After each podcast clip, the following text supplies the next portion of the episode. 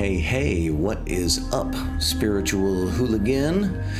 This is Matthew Ferry coming at you with your daily enlightenment. And today I want to just give you a simple uh, yet profound tool that will restore your peace and open up your creativity. So, this is our daily enlightenment, and really it's about you taking a moment to pause, to slow down to get connected to enlightened perspectives. I want to help you to quiet your mind and restore your peace. So let's start by taking a deep breath together. I want you to take a deep breath right now, hold it in as long as you can. Just keep taking deep breaths with me here as we're uh, going through the process. If it's appropriate, close your eyes. If it's not appropriate, don't close your eyes, don't worry about it. But what I do want you to do is repeat after me. Please set the intention for enlightened consciousness to flow through, to experience the purity of my own consciousness, to know that all is well, to embrace life, people, and circumstances exactly as they are. Please set the intention to release my need for things to be different, to practice total and complete acceptance of all people in all situations at all times, including myself. So I want you to take a deep breath in with me. And I want you to connect with the idea that all is well. We got to take responsibility if we want to restore peace. See, to maintain your enlightened state, you must be diligent about restoring the perspective that all is well, especially when it's you know, disturbed or um, destroyed by the illusion that something is wrong all is well. All is well. And here's the thing all is well and something is wrong. Um, those are both just perspectives, they're just points of view. They don't actually represent the truth or reality. And when you're connected to the perspective that you're infinite, when you know that all is well, you're empowered, you're creative, you're lit up, you're energized, you're in the flow. And that doesn't make you better than other people, okay, who don't adopt the perspective that all is well. Uh, we don't want to align with spiritual arrogance. But what we do want to do is just recognize that when you're in that state, when you are recognizing that you're infinite, when you're connecting with all as well, it, it creates a more ordering energy. It's more cohesive. It's more harmonious. It's more creative. It activates your creative thinking. It makes you more solution oriented. And you and I both know when you're in that state, life gets really, really, really good. So I just want you to look around, okay? And you're going to see that most people are accidentally polarizing the situations that they're in with arrogance and pride and resistance. They don't really even know they're doing it. It's just, it's unconscious. They're utilizing survival tactics like being right, making other people wrong, not taking responsibility for the impact of their words and their deeds. They're utilizing survival techniques. And, and the thing is, is that this is destructive. It's destructive and it's, it just makes everything more difficult. Let's get really real with this, okay? We all step on other people's toes. We all we all unintentionally, maybe sometimes intentionally, we say things that offend other people. It's it, it's unavoidable. Sorry. But most of the time, we're not really trying to be degrading, you know, but we can't control the filters of other people. That's the that's the important thing. You can't control the filters of other people. You can't control their responses. People are going to react and that creates a cycle of degrading energy because you offend someone, they react, and then you react.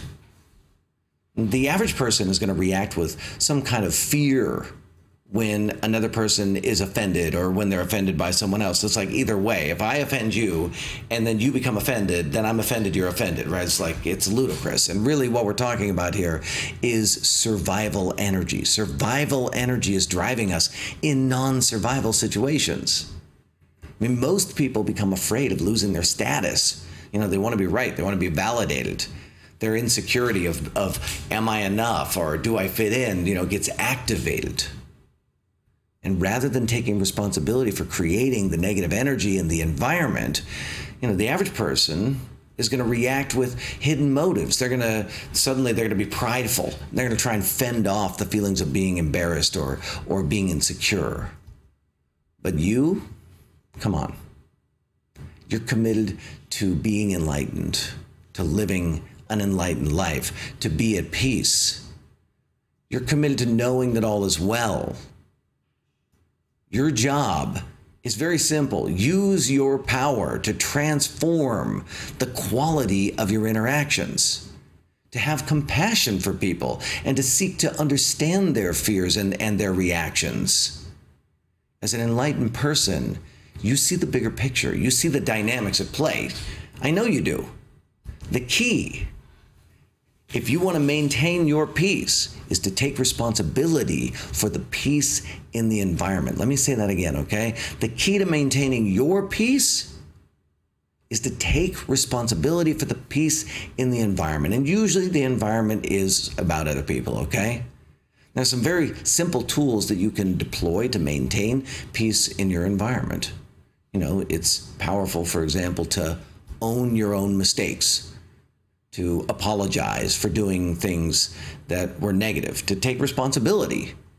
And here's the thing even when it's not your fault, even when your behavior is justified, taking responsibility for the peace in the environment, which really is the peace in you, engages your power. And power is like gravity it pulls things together into cohesive shapes and patterns. It creates order, it, it organizes. But on the other hand, survival energy, right? Arrogance, excuses, blaming others. It's not my fault, pointing fingers. You know, that that literally tears the environment apart. It's divisive. Survival consciousness creates weakness. It creates weakness in you, it creates weakness in the environment, it destroys the integrity and the workability of the situation. It pushes things apart rather than pulling them together. Survival consciousness says that all is not well.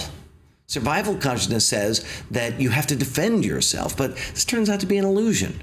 And you know this. As a spiritual person, you know this let's be honest, you're very, very sensitive to the environment.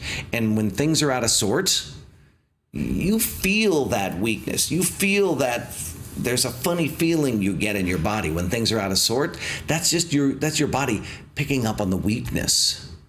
And what happens is when you pick up on it, it activates your survival consciousness. And you know when that happens because suddenly the mind just starts talking to you starts burdening you with concerns and worry and doubt. You know, it clouds your thinking. Negative thinking is literally an indicator that weakness is present and that your system is reacting with survival consciousness. For you and I, that's not comfortable. And that's kind of another indicator that your enlightened consciousness is not is not present and in fact that survival consciousness is present. When you are comfortable, come on, you're at peace. When you're comfortable, it's so clear that you're you're in a flow that that there's an enlightened presence that is there. When you're uncomfortable, you're disturbed. You know, survival consciousness is present. So here's what I'm going to ask you to do take responsibility for the quality of the environment. Take responsibility for whatever is causing the disruption to you and to others. I think it was Werner Erhard who said, True communication begins when you give something up. And I interpret that as giving up survival tactics, things like being right, taking a position, blaming, not owning your side of the issues. So, my request of you today restore your peace, your harmony, and your flow. Give yourself the gift of power, creativity, and solution thinking. And I just want you to be tactical about it, okay? Identify someone in your life that you're that you're out of balance with, that the peace isn't there with. There's some kind of disturbance.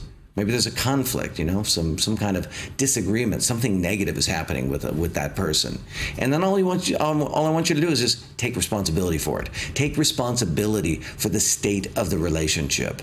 Apologize. You know, have compassion. Put yourself in their shoes. See the situation from their perspective. Release your position. Release your resistance. Release your pride. Go all the way. Just own it. Apologize to them for creating the disturbance or resisting or, or whatever, being offended or being offended that they were offended or what, you know, whatever it was. Apologize and take responsibility and restore the peace. Delivering an apology is a very, very practical way to restore peace. We're all the same source, expressing itself with infinite variety. We are all infinite energy and information, self organizing, self replicating, becoming, increasing, increasing in complexity and efficiency. But you know this. The people in your life, they, they probably don't. So take a stand for your peace. Take responsibility for your side of any dis- disturbance that is happening, anything that's negative. Take responsibility. This is literally a tactical move to restore your peace and your flow. Peace is more important to you than being right or important or dominant. Just admit it because peace restores order and workability. Being right, being important, being dominant, that tears things apart. It creates counterforce. It disturbs your peace. And it distracts you from the ultimate reality that all is well. My name is Matthew Ferry, author of Quiet Mind Epic Life. Thanks for tuning in to this daily enlightenment.